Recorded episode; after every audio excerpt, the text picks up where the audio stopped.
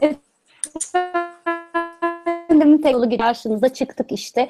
Okul, eğitim, öğrenci, e, aile dünyası üzerine o kadar çok şey konuştuk ki yine arşivimize şöyle bir baktığımız zaman özellikle öğretmenlerin e, faydalanacağı ama bunun dışında ailelerin e, ve öğrencilerin de e, zevkle, keyifle takip edebileceği önemli bir arşivimiz oldu YouTube kanalımızda. Eğitim ve eğitim diye takip ederseniz, ararsanız YouTube üzerinde karşınıza çıkacak. E, dolayısıyla da o arşivden yararlanmak isteyenler, daha da ayrıntılı bilgiye sahip olmak isteyenler olursa da sosyal medyadan her zaman bizimle iletişime geçebilirler. Bunu öncelikle hatırlatmak istedim. E, çok değerli bir konuğum var. E, ailemden biri var aslında bugün. Size şimdi onu tanıtacağım ama hemen öncesinde bizi bu yayına davet eden gözümüzün nuru, pek sevdiğimiz arkadaşımız ETZ ekibinin en e, önemli neferlerinden bir tanesi Kerim bizle. Kerim merhaba. Merhabalar hocam. İyi yayınlar herkese. Ferhunde hocam hoş geldiniz bu arada. Hoş bulduk Kerim'cim. Merhaba. Merhabalar. Ee, yine bize e, sosyal medyada sözcüklerimizi e, tarihe kazıyacak bir arkadaşımız var. Yağmur arkadaşımız yine ETZ'den. E, Yeşim bugün müsait değildi. Yağmur bize destek verecek. Yağmurcuma da buradan çok sevgi, saygı, selam iletiyorum. Ve e, konuğumuz şimdi e, sosyal medyada da paylaştım görmüşsünüzdür. Kendisi klinik psikolog. Hacettepe Üniversitesi'nde yıllarını hakikaten e, e, oradaki e, akademik camiaya adadı çok önemli çıktıları var. Çok önemli e, süreçlere imza attı ama benim için başka bir önemi var. Benim kuzenim, ablam, anne yarım, can yarım, can parçam. E, Profesör Doktor Sayın Ferhunde Ökten bizle. Hoş geldin ablacığım. Hoş bulduk canım benim. Nasılsın Ececiğim? Ben vallahi çok heyecanlıyım. Yani buradan yüze yakın yayın yaptık. Televizyonda yıllardır yayın yapıyorum ama benim için en heyecanlılarından bir tanesi olacak. Seni çok seviyorum. Yani benim için çok özel bir insansın ama bu, bu bunun dışında en çok gurur duyduğum şey aslında sen Türkiye'de çok önemli insanlara dokundun. Ee, çok önemli doktorlar yetiştirdin. Ee, hakikaten bu alanda öğretmenlere, e, annelere, babalara e, çok e, dokundun ve önemli e, katkıların oldu. Bu yüzden benim de heyecanım var ama onların da çok heyecanlandığını yine sosyal medyadan gelen yorumlardan okuyorum. Onları da okuyacağım e, yayında tamam. ama biz şimdi senle dedik ki yani ne konuşalım bu konuyu bir konu seçelim derken hani hakikaten bir sürü bir sürü örnek var elimizde ama biraz düşünebilsek diye bir başlık seçtim ve sana şunu sormak istiyorum Ferdi abla. Düşünmek dediğimiz o şey böyle bir 60 dakikalık programa konu olabilecek onu dolduracak. Hatta hayatımıza önemli bir böyle manevra sağlayacak önemli bir şey mi? Yani niye biz bunu bir düşünebilsek diyoruz ki düşündüğümüzü zannediyoruz ama düşünmüyor muyuz yeterince sence? Bence düşünmüyoruz. Bu o kadar önemli bir konu ki değil hani 60 dakikayı doldurmak. Ben Hacettepe'de çocuk psikiyatrisi, çocuk ve ergen psikiyatrisinde başlayalı 40 yıl oldu. 40 yıl konuşsam bunu dolduramayacağımı düşünüyorum. Çünkü söz gelimi Descartes varoluşunu, hani düşünüyorum öyleyse varım diyen bir düşünür gerçekten. Yani varoluşun bir nedeni, bize bahşedilen çok büyük bir özellik düşünebilme yetisi. İşte o yüzden de e, biraz az düşünebildiğimizi ben düşünüyorum. Bunun için de programın adına biraz düşünebilsek dedim. Sen de aslında bunu yanlış anlayıp peki yarın öğlene kadar düşünelim o zaman diye bana bir yanıt atmıştın. İşte düşünmeyi o kadar erteliyoruz ki düşünebilme ile ilgili pek çok sözcüğü de içselleştirmeden kullanıyoruz. Ben yine bu yıllar süresince pek çok e, konuşmamı düşünceye eski saygınlığını kazandırabilmek diye adlandırıyorum. Çünkü yine e, belki hani yine Descartes'a atıfta bulunacağım ama hepimizin varoluşunu, zenginleşmemizi, ne, ne olduğumuzu anlayabilmek için düşünme yetenimizi daha iyi fark etmemiz, daha iyi geliştirmemiz gerekiyor. Bu aslında o kadar çok örneği var ki hani pek çok yaşantımızı düşünmeden yapıyoruz diye. Belki bunun aklıma gelmesinin en önemli nedenlerinden biri de Cuma günü karneler alındı biliyorsun. Evet. E, karneleri alan çocuklarla bir çok izlenen bir televizyon programında röportaj yapıyorlar. Birinci sınıfı bitirmiş çocuklar okuma yazmayı gayet iyi bildiklerini söylüyorlar ve çok ciddi bir yüz ifadesiyle oturan bir Muharrem vardı. Adının Muharrem olduğunu duyduğumuz bir çocuk. İleride ne olmayı düşünüyorsun dedi. Tam bir eğitim kuruluşunun içerisinde.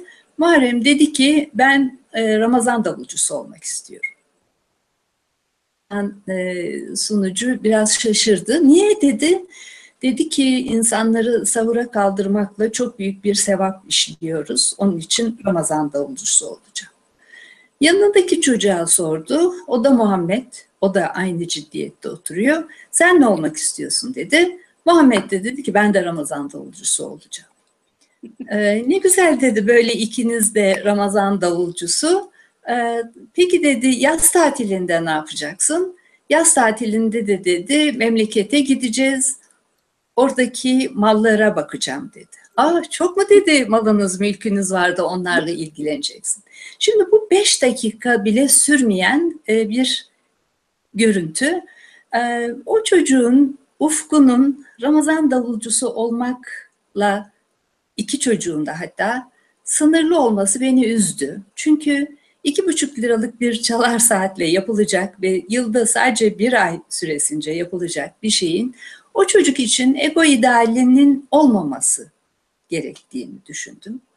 Yine bir televizyon programında sunucu olan genç bir e, sunucunun ya da kişi kızın e, Türkiye'de mal denildiği zaman onların hayvanlarının kastedildiğini ve o e, onu bu şekilde andıklarını bilmesi gerektiğini düşündüm. Bu bir genel kültür, bir toplumunu kucaklayabilme ya da toplumun özelliklerini tanıyabilmek için önemli bir şey olduğunu düşünüyorum. Ve bunların altında da hep düşünme becerimizin giderek azaldığını ve düşünmeden bir takım e, girişimlerde bulunan, düşünmeden, sonuçlarını irdelemeden ya da ne olduğunun tadına ve farkına varmadan yaşayan kişiler olduğumuzu düşünüyorum.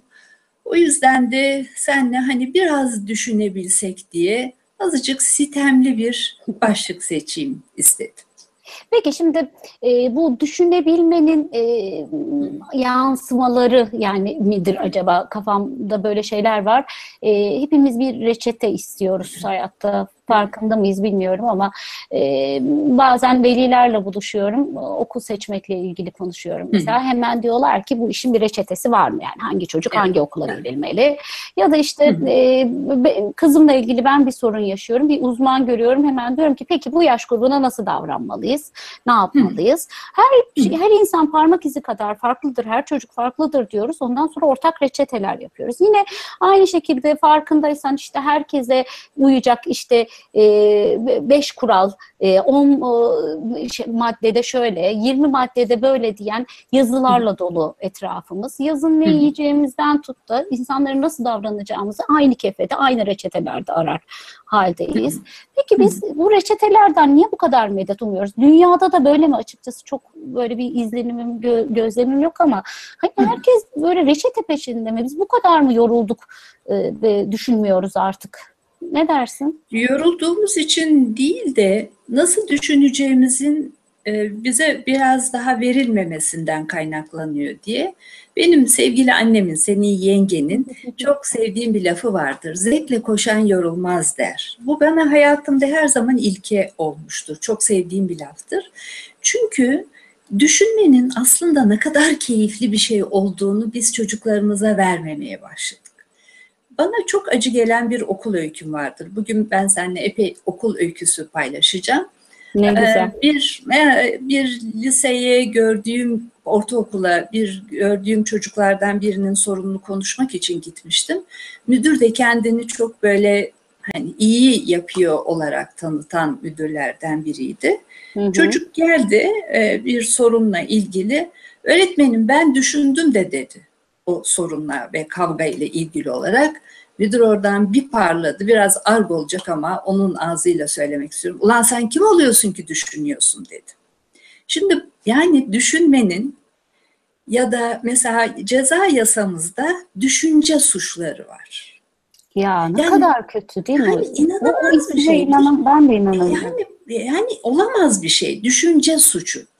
Bir insan tam tersi düşüncesinin kısır olmasından ötürü belki suçlanabilir. Ben düşünemedim ya da bu benim e, üstünde emek vermediğim bir şeydi ama bir düşünceyle onu söyleyebilmenin suç olduğu e, insanın özgür düşünce anlayışıyla hiç e, bağdaşmayan bir şey. Ama biz bak o kadar farklı şekillerde bu düşüncemizi ipotek etmeye başladık ki. Söz gelimi çocukların sınav, sen çok bu işin içerisindesin, eğitimle çok uğraşıyorsun. Eline sağlık, yüreğine sağlık. Gerçekten iftihar ediyorum seninle. Ee, ama mesela çocukların düşüncelerini geliştirecek bir sınav sistemi yok. Ben ona sadece beş seçenek veriyorum. Diyorum ki sen ancak bu beş seçenekle düşünebilirsin. Ve bunlardan sakın farklı bir şekilde düşünme. E, çünkü bu bu kadar kısıtlı bir şey yapmam lazım. Artı bu sınav sistemindeki sorular düşünceyi geliştiren sorular ya da biçim değil. Çünkü orada sadece tanımaya yönelik hangisinin olmadığını, hangisinin yanlış olduğunu tanımaya yönelik bir süreç. Ve ben bu kadar kestirmeyle bu çocukları ta eğitime ilk başladıkları günden itibaren yetiştirdiğim için onlar da hayat boyu işte e, medyada gördükleri size yazın zayıflamanızı sağlayacak beş seçenek ya da beş program bunlardan bir tanesi diye bu bizi düşünce tembelliğine itiyor. Ve aynı zamanda da zekamızı geriletiyor. Ben seninle konuşma fırsatı bulduk mu bilmiyorum ama gerek Milli Eğitim Bakanlığı'na gerek e, Türk Psikologlar Derneği için Türkiye'deki bütün zeka testlerinin uyarlamasını ve standartizasyonunu yapan beş kişiden biriyim. Benim bizim içinde bulunduğumuz ekip bütün bunları yaptı. Ve maalesef görüyoruz ki zekanın tadı kaçıyor. Yani e, çocuklarımızın özellikle de büyüklerin zihinsel gelişimleri çok ciddi olarak örseleniyor ve duraklıyor. Niye? Çünkü düşünceyi biz e, böyle daha yüzeyel bir şeyle sanki düşünüyormuş gibi yapmaya başladık. Mesela hep deniliyor ki zeki çocuk çok soru sorar. Tamam soru sorar ama içeriği önemli. Burada sayısı önemli değil sorduğu soruların ama içeriği çok önemli. Şimdi iki farklı şeyini vereyim. Mesela bir çocuk geliyor belli ki şişirilmiş e, kendini zeki olduğunu düşünüyor. O da çok büyük haksızlık bu çocuğa yaptığımızda. Geliyor e, teyze niye burada lambalar var? E, niye lambayı yaktınız? Sence niye diye sorduğum zaman kalıyor. Çünkü sence niyeyi kimse ona sormuyor. Ona sadece o daha hani daha oraya gelmedik lafı vardır öğrencilerde. Soruyor oradan sorma daha oraya gelmedik diye. Bu çocuk da sadece soru sormaya koşullandığı için sence niyenin yanıtını bilmiyor. Ama bir başka çocuk, çok keyifli bir çocuk. Anne anne sekreter, baba polis hani öyle çok büyük yatırım yapan bir aile değil ama belli ki ilgili ve çocuğuyla çok iyi paylaşan bir aile geldi. İlk pardon üç buçuk yaşında ama çok güzel okuyor, yazıyor.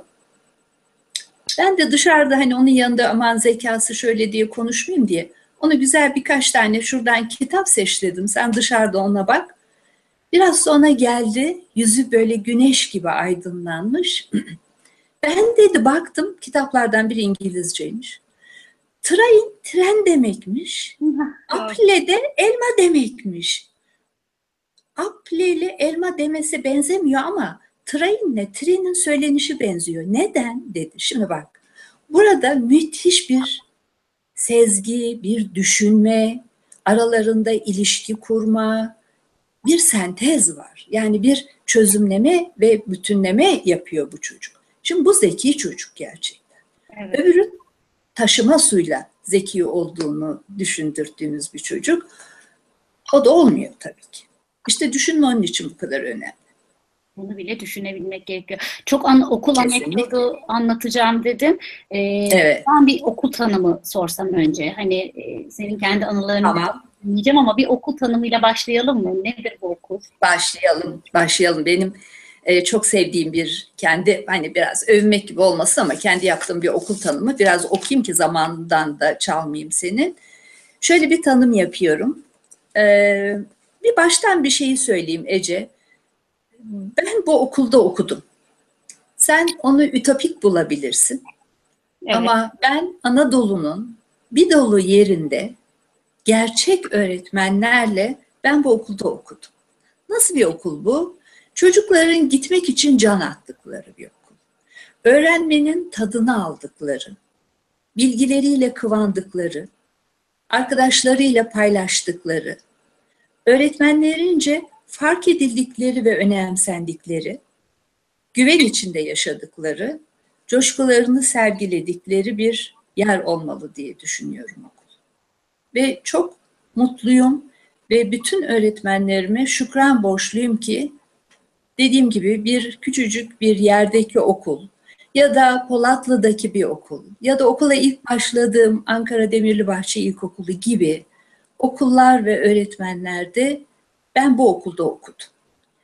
Onun için ciğerim, yüreğim çok yanıyor. Ee, istiyorum ki bütün çocuklar böyle bir okulda okusunlar. Ve gerçekten onun tadı ve onun bugün benim ünvanım için e, sen sağ ol övgüyle söz ettin ama yapabildiklerimin hepsinde benim bu sevgili öğretmenlerimin imzası var.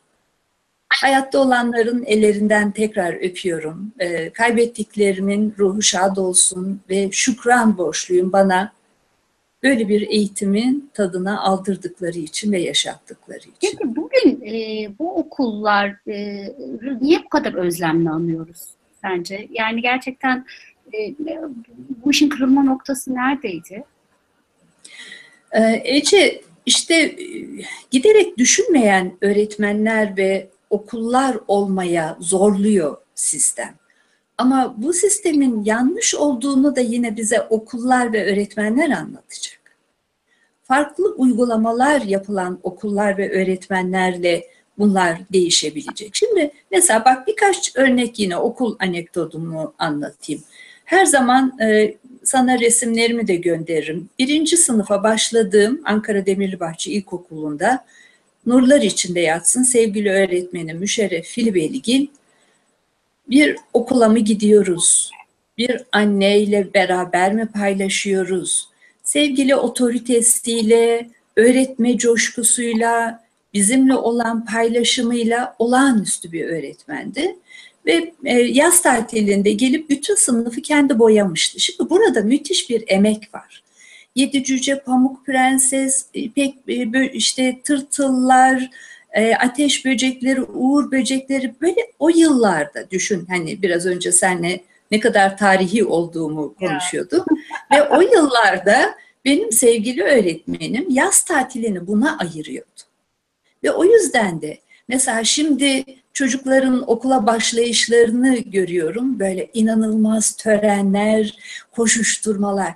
Babam işe giderken elimden tuttu, e, beni okula bıraktı, kendi işine gitti.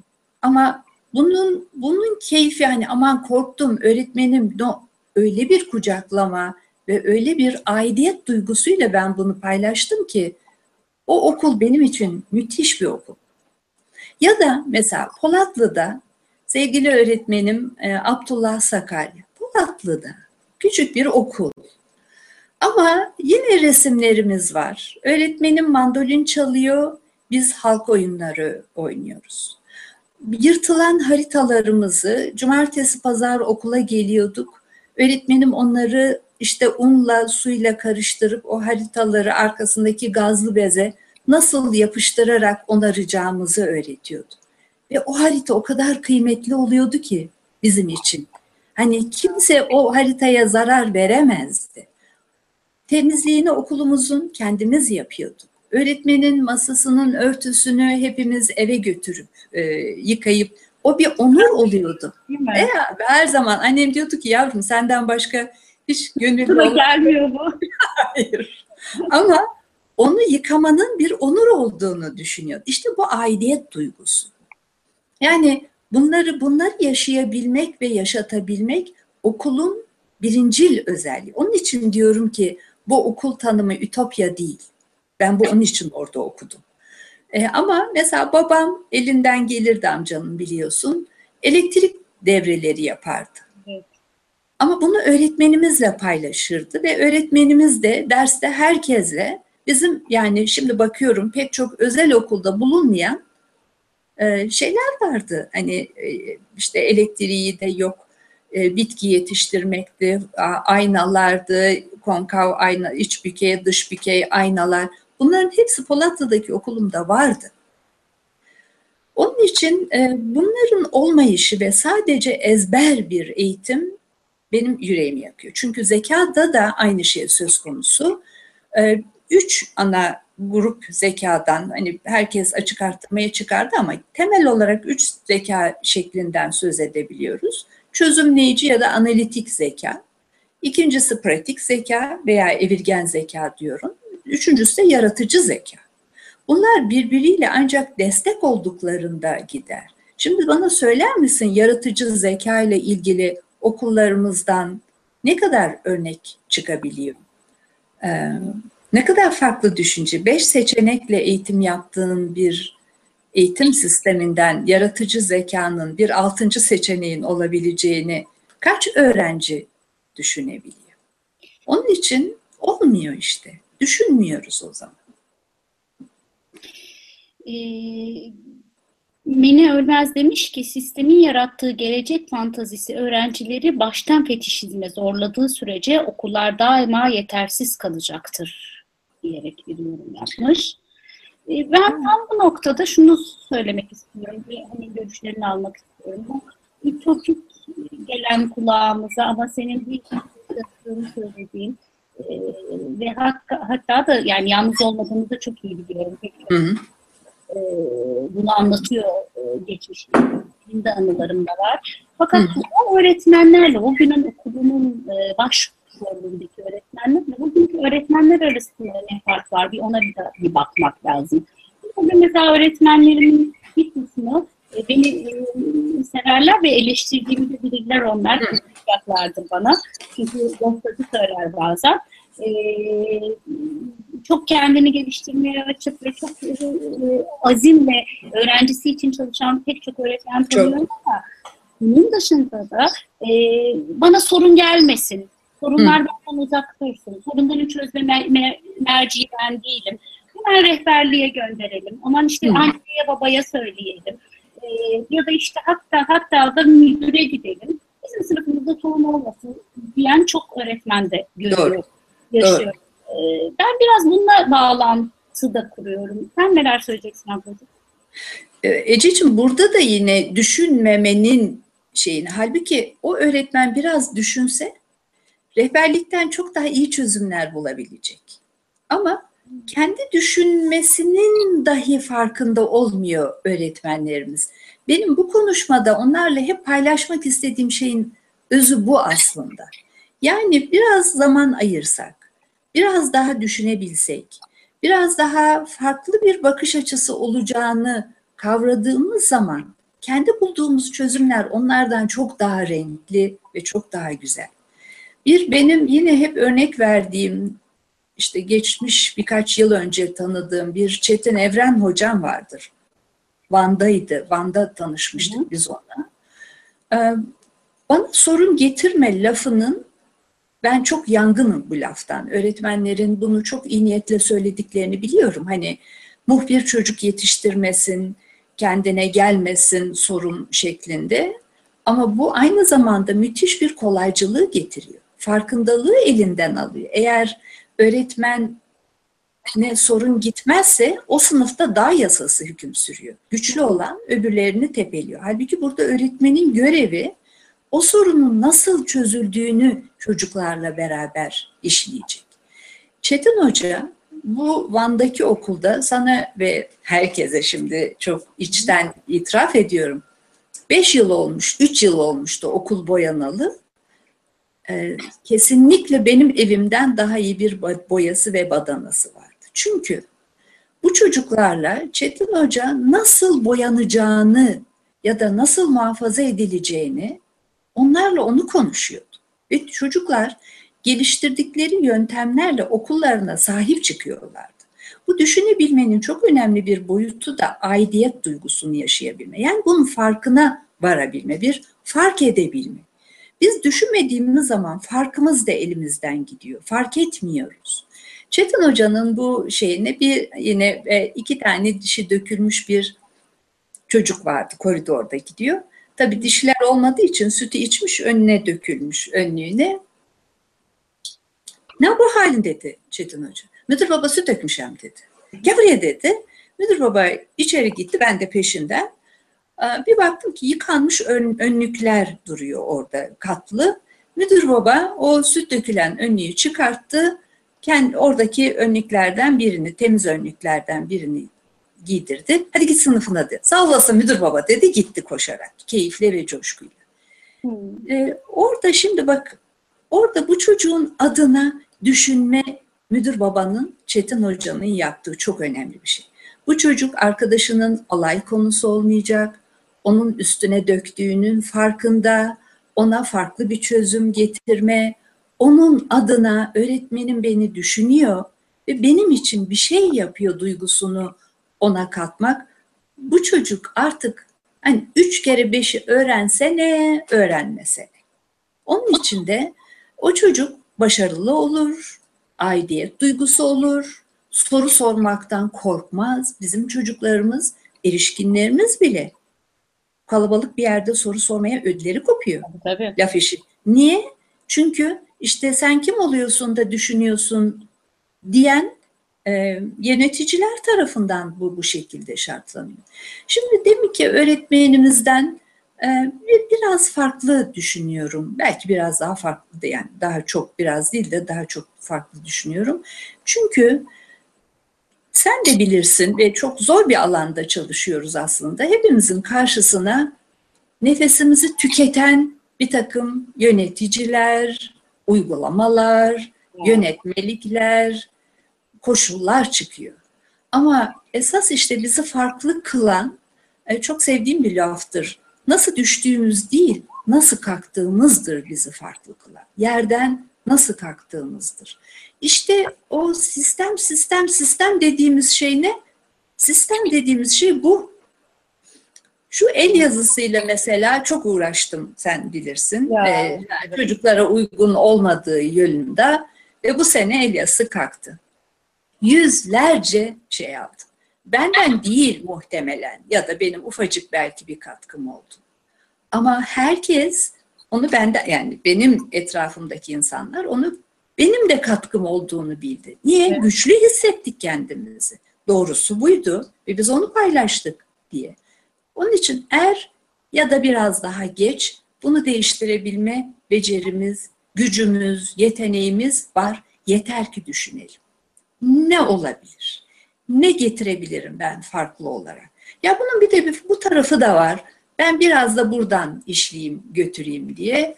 Onun için öğretmenlerimizden onu rica edeceğim ki ne olur yılgınlığa kapılmasınlar. Çünkü hiçbir aydının, hele hele öğretmenin yılgınlığa kapılması ve düşüncesini ipotek etmek gibi bir seçeneği yoktur. O yol olamaz zaten. Yine bilirsin e, ben iflah olmaz bir Atatürk sevdalısıyım. Onun için bana her zaman onun ilkeleri de ışık tutmuştur. Onun için yeni neslin nasıl olmasını istiyorsak öğretmenlerimiz sayesinde olacağız. Bir dönem yine çok keyifli bir projede yer almıştım. Yatılı İlköğretim Bölge Okullarının çehresinin değişmesi. Bir e, Arçelik 50. yılında dedi ki ben e, bir yatılı ilköğretim bölge okullarına, YİBO'lara bir bizim oda dediğimiz bir oda yapacağım. Biz de oranın öğretmenlerini eğitim ya da paylaşma ya da tazeleme görevini üstlenmiştik ve çocukların ruh sağlıkları yönündeki çalışmaları hayatımda en onur duyduğum projelerden biriydi. Yüzlerce öğretmenle birlikte oldum. Ee, iyi öğretmenle ya da hani kötü öğretmen demeyeceğim ama başaran ya da başaramayan öğretmenler arasındaki en önemli fark iyi öğretmenlerin sürekli olarak kendilerini yenilemeye çalıştıkları e, çok keyifli bir e, zorlukların nasıl şey yapıyorum, aşıyorum, nasıl atlatıyorum bunun keyfini yakalamış olmalarıydı. Mesela yataklar, buradaki çocuklar işiyorlar, çıplak ayakla geliyorlar. Ee, bir okula gidiyorsun, yatağa dokunuyorsun, cıp cıp ıslak hala yani akşam orada çocuk yatacak. Ama aynı e, koşullarda, aynı paraya sahip bir başka okula gidiyorsun. Öğretmen diyor ki müdür, e, bu çocuklar tabii ki işiyorlar. Orada da çişini kaçırıyor. Ama müdür diyor ki, hocam ben işte şuradaki şeyden parayı aktardım, bir suyla yıkayan bir e, elektrik süpürgesi aldım. Çocuklar tabii ki yapıyorlar ama o suyla yıkandıkları için çok kolay kuruyor. Ve akşam çocuklarım benim yine kuru şiltelerde, kuru yataklarda yatıyor. Şimdi bak bu, bu düşünen, yani öbürü sızlanan bir müdür. Yok bende, ne yapayım? Hani şilteler, şey. ama bu düşündüğü için çözüm bulan bir müdür. Onun için bizi biz yapacak olan şey düşünebilme yetimizdir. Çok mu konuştum? Yok yok hayır çok güzel. Bölmeye kıyamıyorum. E, Deniz Bey demiş ki çocuklara itaat etmek, saygı, ezber, toplumsal değerler aşılanıyor. O anda geçerli ideoloji hangisiyse o aşılanıyor. Nasıl düşünsün demiş.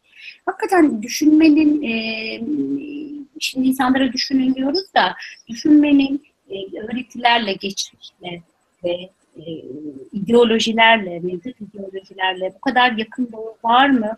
Varsa bizim peki bunları aşma şansımız var mı? Bu öğretmenlere, özellikle öğretmenler bizi çok üzüyorlar. Öğretmenlere bu konuda neler tavsiye edebiliriz? Öğretmenlere yine düşünün diyeceğim. Şimdi Deniz Bey bakın bu, bu insanı çok çaresizliğe götüren bir şeydir. Kim suçlu? ideolojiler suçlu. Kim suçlu? Müdür suçlu.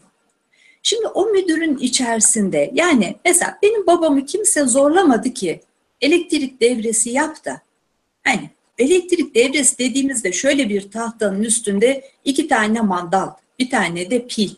Hani bunu yap da okuluna götür. Ama bu sorumluluğu içinde hissedebilmek çok önemli. Bunu bunun deneyini yaptırabilmek çok önemli. Şimdi mesela yine bu pratik zeka dedim ya bu şeyler dönem ödevleri vardır vardı işte performans ödevleri. Bu performans ödevlerinin neredeyse yüzde doksanını anne babalar yapmıştır. Şimdi burada ne anne babalar ne de öğretmenler düşünüyor ki ya ben bu çocuğu annesi babasının zekası açılsın diye bu ödevi vermiyorum bu çocuğa. Bunu kendisi yapacak ki nasıl yapıldığını öğrenebilsin. Ya da yapamayacak ki, yap, yapamayacak, yapamayacak ki, yapmayacak ki aynen öyle. veya yapmadığını göreceksin. Evet. Ya da neyin olmadığını görmek bile inanılmaz bir öğrenme sürecidir. Hani ben bunu bu, bu, bu sefer neden olmadığını düşünmesi ve araştırması gerekiyordur. Biz bir dönemin Milli Eğitim Bakanı ile biraz didişiyorduk bu performans ödevleri konusunda. Bana haber göndermiş. Hoca hanım gelsin de demiş şeyi görsün. Hani çocukların hmm. sergisini şeyde. İlk sergi belki ilk eser, eser diyeceğim. Çünkü sular akıyor, değirmen dönüyor, değirmen bobine bağlı, oradan pil yan, e, e, elektrik e, lamba yanıyor böyle. Müthiş bir şey. Bir ilkokul çocuğu. Ee, bakan döndü dedi ki kim yaptı yavrum bunu dedi. Babam dedi. yani e, sergi benim için devam etti ama onun için bitti. E, şimdi buradaki yani bu çok bunun ne olmuş bu Ferdi abla. Yani böyle çok örneği var Allah'tan. E, çocuktan al haberi dersin ya. Çünkü yani o doğrusunu, dürüstünü söyler. İşte burada çok önemli olan bir şey var. Buradaki öğretmenin düşünemediğini görüyoruz. Çünkü o sergide yani onu çocuğun yapmadığı besbelli. çarpık çırpık yapsın, eğri büğrü yapıştırsın. O zaten tekamül edecek, gelişecek. Ama onu yapmamaya ya da yalan söylemeye teşvik ettiğimiz zaman bunun ideolojiyle şunla bununla alakası yok. Bu öğretmenin bizatihi yaşadığıyla ilgili. Onun için de ona göre yaşasınlar istiyorum sevgili öğretmenlerimden. Reyhan Çünkü abla- gerçekten yeni nesil onların eseri. Her nesil onların eseri. Reyhan hocam demiş ki sağ olsun her yayınımıza iştirak eder. E, düşünmeyi öğretmek yetmez. Düşündüğünü korkmadan ifade etmeyi öğretmek de gerekiyor. Hı. Farklı düşüncelere saygıyı da öğretmeli ve öğrenmeli demiş. Hı, doğru. dersin? Doğru ama bunu kendimizden başlayacağız. Zaten öğrenmeyi evet. Evet, sevgili öğretmenim, öğretmenlerimden biri olan Profesör Doktor Atalay Yörükoğlu hocam bazen takılırdı bize e, şeyde istediğiniz her soruyu sorabilirsiniz ama sakın aptalca olmasın diye. E, şimdi tabii ki ay bu sorum aptalca mı diye böyle hani o ironiyi ya da o aradaki çelişkiyi bize gösterebilmek için takılırdı. Onun anlattığı bir şey vardır. E, Nobel ödüllerinden birini kazanan bir e, kişiyle röportaj yapıyorlar. Diyor ki e, ben bu ödülümü anneme borçluyum. Aa diyorlar size anneniz mi çalıştırırdı? Hayır diyor. Her gün eve geldiğimde annem bana gözleri ışıl ışıl bugün öğretmenine ne soru sordun diye sorardı. Şimdi bak yani doğru öğretmen e, sana bir, bir de olumsuz örnek kendi öğretmenlerimden benim için dediğim gibi Atatürk çok önemli olduğu için orta birde e, tarih öğretmenime demiştim ki öğretmenim hani Atatürk ilk hedefiniz Akdeniz'dir dedi ama niye Ege'ye gitti? Şimdi bunu bir açıklaması olmalı diye düşünüyordum şeyde. Şimdi bu düşündüğümü gösterir değil mi? Hani Evet. ordular ilk hedefiniz Akdeniz'dir ileri dedi ama Ege'ye gitti yani. Bu, bu akıl yorduğum bir şey. Öğretmen bana demişti ki kötü e, onun adını hiç hatırlamıyorum. Nereden böyle aptalca şeyler aklına geliyor? Otur yerine dedi. Şimdi heh, Bu da kötü örneği diyorsun. çok bu da kötü örneği. Yani biraz önce sevgili öğretmenimizin dediği soruyu istediği gibi sorabilsin diye. Ama Allah'tan bu beni soru sormaktan kopartan bir şey olmadı. Çünkü evde soru sormam çok destekleniyordu. Ama haklı. İşte bizde merak duygusu. Evet, evet. Sormadığım zaman eksiklik oluyordu.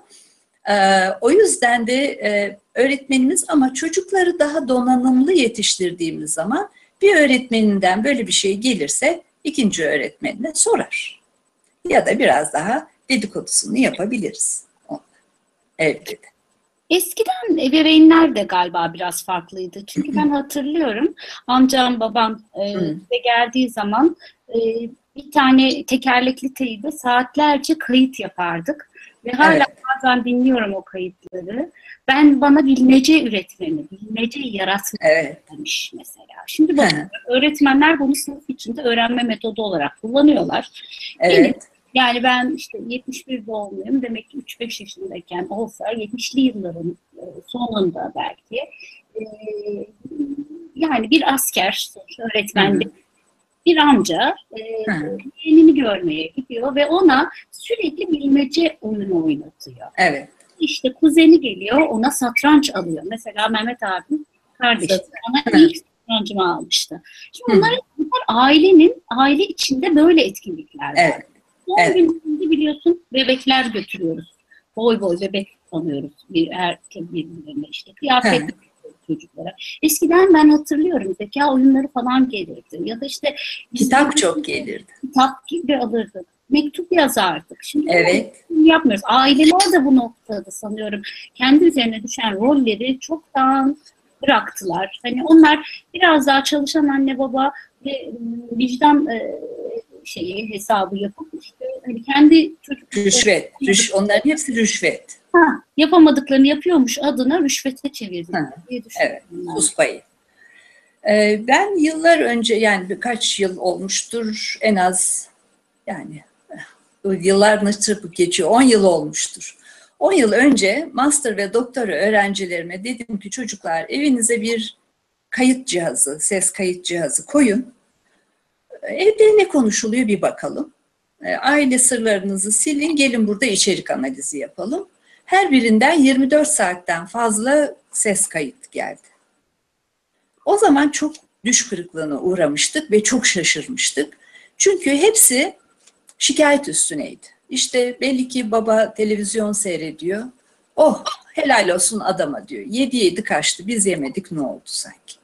İşte anne o arada bir manken çıkıyor onun arabasında. Aa, bu geçen hafta bu bilmem ne değil miydi öbür sevgilisi buna şunu mu aldı?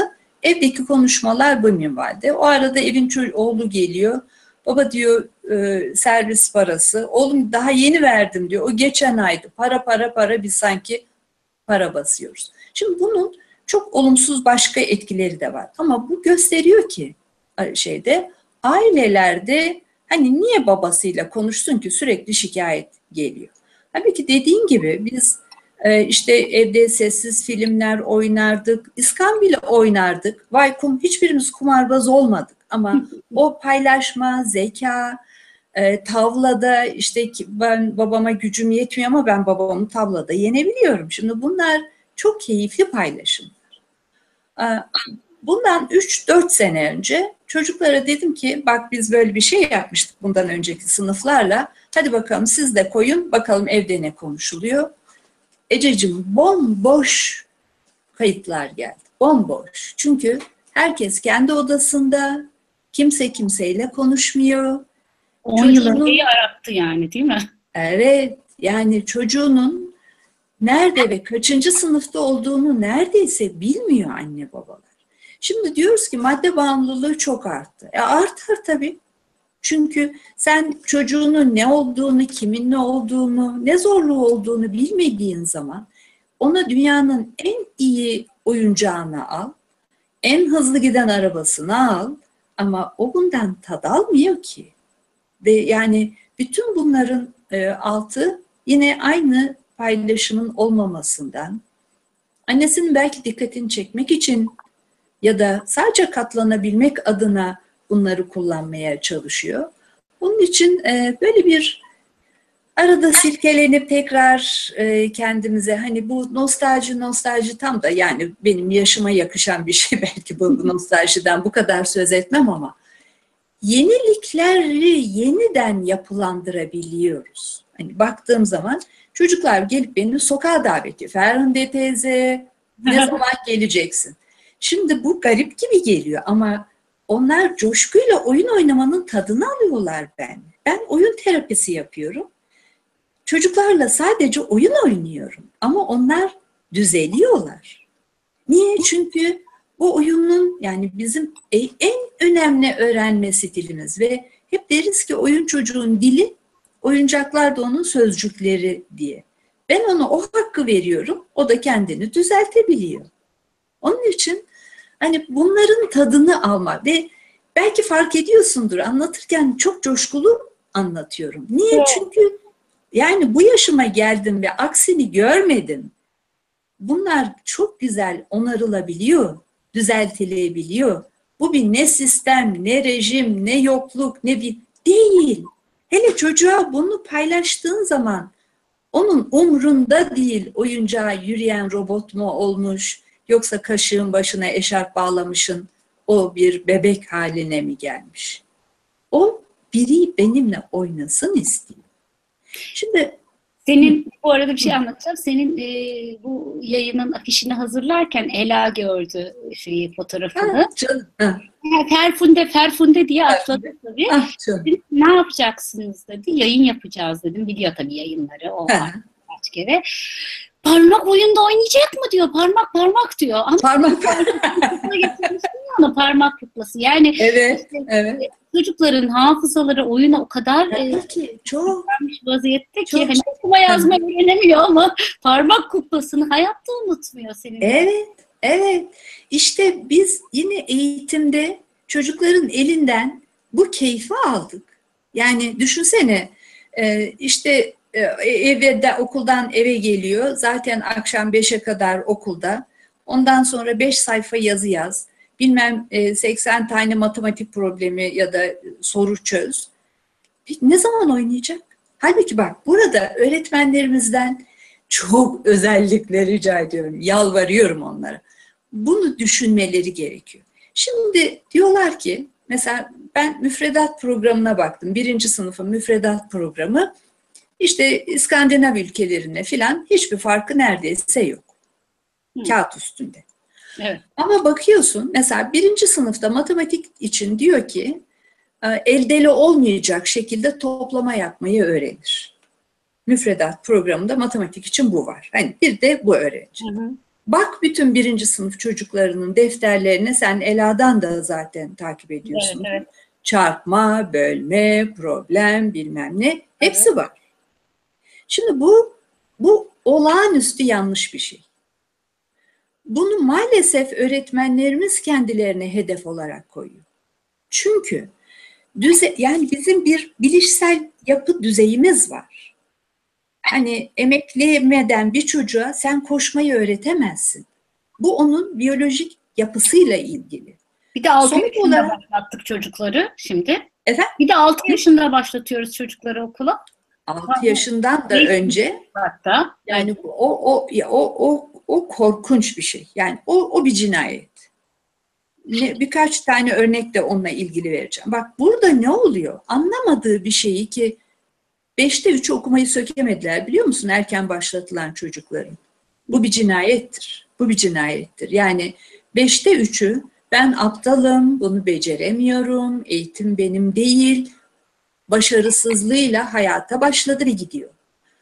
Ben şimdi bizi izleyenlerden şöyle bir şey rica edeceğim. Yüksekçe bir masaya otursunlar evdeki masalarına. Ayakları yere basmasın. Arkalarına da dayanamasınlar. Bakayım kaç dakika oturabilecekler. Bunları kendi bunu kendi kendilerine sorsunlar. Neden? Çünkü bu kadar küçük boyda ve ebatta çocuklar ayakları yere basmadı. Sıralar yüksek kaldığı için. Evet. Ayakları yüksek kal, e, basmadığı için vücut ağırlığını dengeleyemediler ve oturamadılar. Öğretmenler bana şikayet ediyordu. Ayaklarını altına alıyor, oturuyor diye. Koy verin otursun. Çünkü mümkün değil bir saat oturamazsınız masanın üstünde ayaklarınız yere basmadan. Şimdi bu çocukların omurga eğrilikleri oldu ama kimse bunun farkında değil. Ve yoruldular. Ve ağrıdı sırtları, bacakları, kolları, elleri.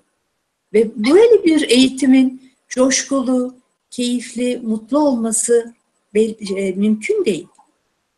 Ha ne olurdu? Tabii ki bu yaştaki çocukları alırsın eğitime. Çünkü yine OECD ülkelerinin arasında da baktığın zaman okul öncesi eğitimi alan çocukların okul başarılarının çok daha iyi olduğunu görüyorsun. Evet. Ama onların bedenlerine uygun bir oturuş şekli, ona göre sıra, tuvaletlerinin ona göre olması lazım.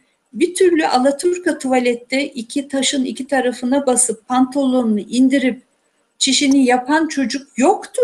Bu koordinasyondur ve bu bir motor gelişimdir. Sen istediğin kadar yırtın. Bu olmaz. Yapamadılar. Şimdi öğretmenlerin halen yaptıkları ve beni çok üzen bir şey var. Bu müfredat programı kağıt üstünde diyorum. Neden? Çünkü bunu pişiremiyorlar. Bu hani çok meşhur ya Yüzüklerin Efendisi şeyi. Ben de hani ondan biraz daha öykünerek aslında okumayı öğrendiği zaman, sesleri öğrendiği zaman ses oyunlarının yapılması gerekiyor. Mesela benim zamanımda tekerlemeler vardı. Evet. Şimdi tekerleme yani oyun oynarken, ip atlarken bile o tekerlemeleri söylerdik. Bu nedir? Bu dile hakim olmaktır işte. Seslerin efendisi olmaktır. Yani çok yakın zamanda yine okulun kapandığı zamanlarda bile e, çok önde gelen kişilerin hani harfleri bile karıştırdıklarını, ben bunları da karıştırıyorum dediklerini de biliyoruz. Niye? Çünkü eğitimleri sırasında çocuklar seslerin efendisi olmuyorlar. Mesela bu şeydir böyle hani birbirine giden işte bana kedi gibi söylenen bir ha, e, sayı söyle. Şimdi bu kedi ile yedi arasındaki uyak sesi tanıması için çok önemli bir şeydir. O yüzden de e, hala gazete yerine Milli Eğitim Komisyonu'nda olan kişilerin kast diye yazabildiğini ve okuduğunu görebiliyorsun. Niye? Eğitiminde sesi tanımıyor. Sesle oyun oynamıyor. Sesle bir şeyler yapmanın keyfini bilmiyor. Aynı şey matematik. Bizde yüzde 75-80 e, oranlarında matematiği sevmeme ve matematikten korkma. Niye? Çünkü düzeylerinin çok çok çok üstünde bir matematik eğitimi çocuklara veriliyor. Onun keyfini almıyor. Sayılarla oynamayı bilmiyor. Sayılarla oynamanın tadını almamış oluyor. Sayıların efendisi olamıyor. Onun için de matematiği olmuyor çocuklar. Onun için hani yaşa göre eğitim, eğitimin tadını alma, tekrar anneciğimin sözüyle zevkle koşan yorulmaz ilkesini uygulayamama söz konusu burada. Keyfi yok bu işin, tadı yok. Biraz okuyayım mı yine yorumları? Güzel yorumlar. Oku canım. Çünkü. E, Tuğba Işıkeroğlu 5 seçenekle eğitim yapıldığında çocuk 6. seçeneğin olduğunu nasıl fark etsin de, demişsin sen. E, o da demiştin, o da yorum yapmış. 21. yüzyıl becerilerini dert ediyorsak bu çok önemli demiş. E, yine e, kendisi öğretmenler arasında en büyük farkı yaratan kendini geliştirmeye devam eden öğretmenlerin olması diye verdiğin örnek verdiğin, söylediğin şeyi de altını çizerek kullanmış. Beyhan Arcak demiş ki 21 yıldır gözlemliyorum. Bence önce öğretmenler geliştirilmeli, sonra veliler, en sonunda bu gelişim öğrencilere yansıtılmalı demiş. Öğretmenin gözüne girmek için her gün yarın ne sorsam diye ansiklopedi karıştırırdım. O zaman internet tabii demiş. Tabii. Bence ve hani sonuç ortada hakikaten iyi bir öğretmen hocam sağ olmasın. Yine Dilek Karaçelik demiş ki öğretmenlikteki formül insanı, doğayı, tüm canlıları sevmekle başlayan ve yeni sevgileri doğurarak devam eden ahlaki bir yapı demiş. Tuğba Işıkeroğlu yine üstüne yaklaşık bir 20 yılda ben koyuyorum. Öyleyse hocam naçizane aynen böyle önce ben, önce öğretmen diye yorum yapmış. Hayalimdeki ev proje ödevlerini mimar amcasına yaptırıp getiren öğrencimiz bu senin hayalin mi? Amcanın hayali mi demiştim. Diğer öğrencim de kartondan yapmış. Tamam, tamamen kendisi bir şeye benzemiyordu ama anlattığı hayale şahesere dönüyordu. Evet. İşte bu ve benden yüz aldı demiş. Benden evet. de bu öğretmenimiz yüz aldı. Ne güzel değil mi? Evet. Gül Özer demiş ki Mustafa Kemal Atatürk fikri hür, vicdanı hür nesiller yetiştirmek olarak yolumuzu ve rotamızı çizmiştir. Bu yolda yürümeliyiz demiş. Mücahit Ömer Kara o proje performans ödevlerinin amacı ne anlamadım. Çocuklar için külfet demiş. Hı hı. Deniz e, Yılmaz geleneksel anlamda sürdürülen bilgi aktarımı kendine sunulan her şeyi kabul etmeyen, sorgulayan bile yetiştirmeye uygun görünmüyor diye yine sisteme bir parça atıfta bulunmuş. Yine bir hocam yeni müfredatlar çıkıyor. Eski kafalı öğretmenler uygulasın diye. Öğretmenler yeniliğe açık olmuyorsa bari emekliliğe açık olsunlar diye. Yani böyle noktayı virgülü bir arada kullanmış. Yani tam yeni emekli olduğum zaman bu emeklilik lafını hiç öğretmenin e, açıklığına bağlamasınlar. Ee, öğretmenler sınıf ortamında derslerini unutulamayacak anılar bırakacak şekilde kurgulayarak öğretmeyi öğrenmeliler, sağlayabilmeliler demiş. Tuğba Şüperoğlu demiş ki of of hocam çok iyi anlatıyor ancak yarın değişmeyecek. Ya, ya hani yarın değişmeyecek ya hani bir sıkılıyorum yine bir içim bulunuyor demiş. Peki Feride abla biz bunları ben yaklaşık 15 yıldır bu eğitim dünyasının içindeyim. Sen 40. Söylemeyeceğim. Demin yayın öncesi konuştuk ya. Ben doğduğumdan beri sen bu işin içinde. Evet, evet. evet Ama ne güzel bak senin gibi kuzenim oldu. Ne güzel. Ee, sence yani hala mutlu musun ya? Hani Kesinlikle. Bak, binlerce, yüz binlerce insana dokundun. Öğrenci olarak, Kesinlikle. öğretmenlik olarak. Bir bıkkınlık gelmedi mi? Yani umut var mı? Senden nasıl Evet. Benim umutsuz olma hakkım yok. Ve umutsuz olmadığım zaman da yapabildiğimiz şeylerin ne kadar büyük olduğunu görebiliyoruz. Biraz önce o yüzden Polatlı'dan, Van'dan, Hakkari'den, Yüksekova'dan örnekler e, aklımda. Hani onların bir kısmını anlatmadım ama e, inşallah yazmayı çok istiyorum. Ahmet abinin de çok istediği bir şeydi. E, onu yazabilmek, yani bu anılarımı yazabilmek çünkü yetmiyor bana e, bunları paylaşabilmek. Beni hala ayakta tutan bir çocukların bunu kendilerine verilen güzeli ve iyiyi çok iyi yakalayabildikleri.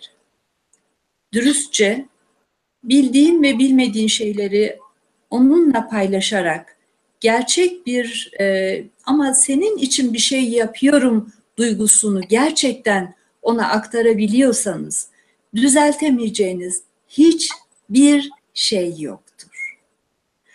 E, benim işte Anaçev'den bursiyerimiz bu son TEOK sınavlarında olmadık bir yerden harikalar yarattı. Bu küçücük bir kız çocuğu, gencecik bir kız çocuğu. 22 yaşında bir kız çocuğu. Ama öğrencileri ona tapıyorlar. Niye? Çünkü düşünmeyi öğretiyor, onlar için bir şey yaptığını gösteriyor. Şimdi diyeceksiniz ki ya da izleyenler belki diyecekler ki ah ah ah sistem bu kızı ne biçim çiteleyecek kenara koyacak. Ama işte yerden nasıl kalkıyorsa o bence yine kalkacak. Ve o öğretmen bir şeyleri değiştirecek. Ve o çocuk kendisine bunu can hıraş öğretmeye çalışan bir öğretmenin var olduğunu görecek. Ve o zaman o kötülüklere bakmayacak bile. Gerçek farkı bu yaratacak. Ama biz hani bu olmayacak, yine yarın sistemin içerisinde olacağız. Ben bugün ne değiştirdim diye kendine sorduğu zaman emin ol ki o öğretmen eve o gün farklı gelecek.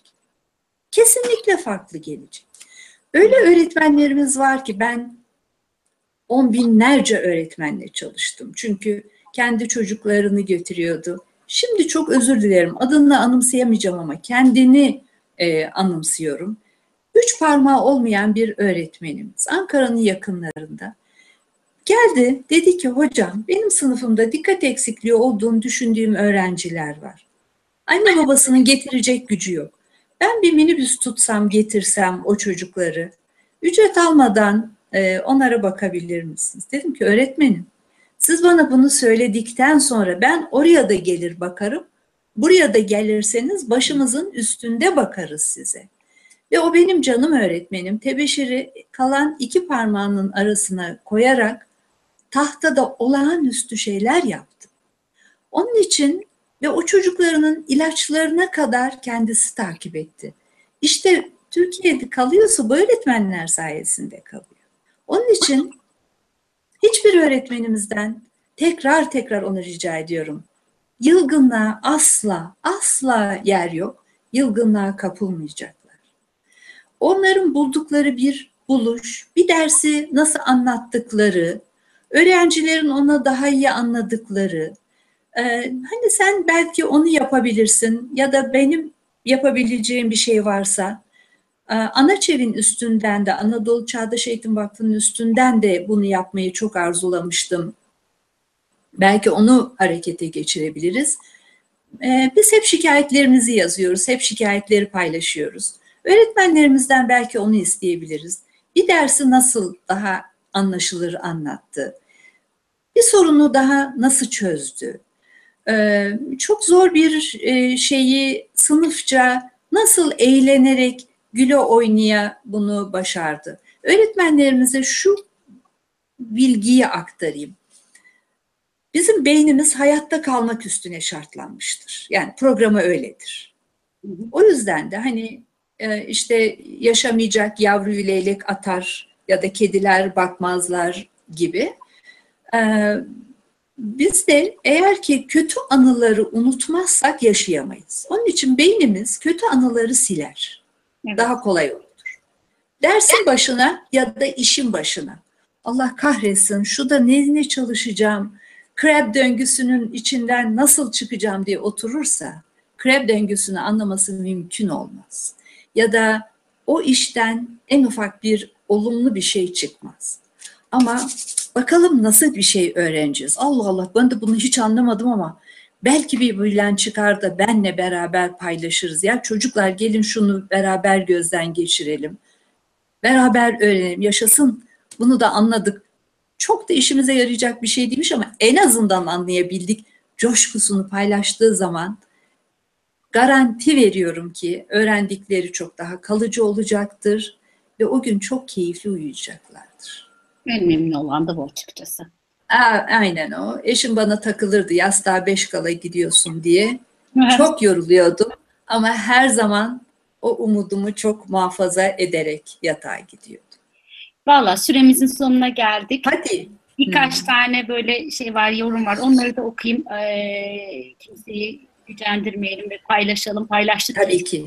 Çünkü. Tabii ki. Bihan Baykal demiş ki üretken birey sonuna kadar devam etsin. Atanamayanların hedefine yerleşmeyi hak etmeyen hocalar da var demiş. Yani Doğru. yok demiş. Güneş Erkan iyi yapılandırılmış bir performans görevi sonuç demiş süreç odaklıdır. Maalesef canım eğitim sistemimizin sonuç odaklı olunca anlamsızlaşıyor bu ödevlerde demiş. Evet sevgi bu denli mühim demiş Tuğba. Sevgiden dolayı öğretmen öğrenme ve gelişime ihtiyaç duyacak. Basit ama çok e, basit değil, çok derin aslında demiş. Projede her öğretmenin değerlendirme ölçeğinin olmadığını ve yaş seviyesine uygunluğunu göz ardı ettiğini düşünüyorum diyor ve cümleleri kullanmış.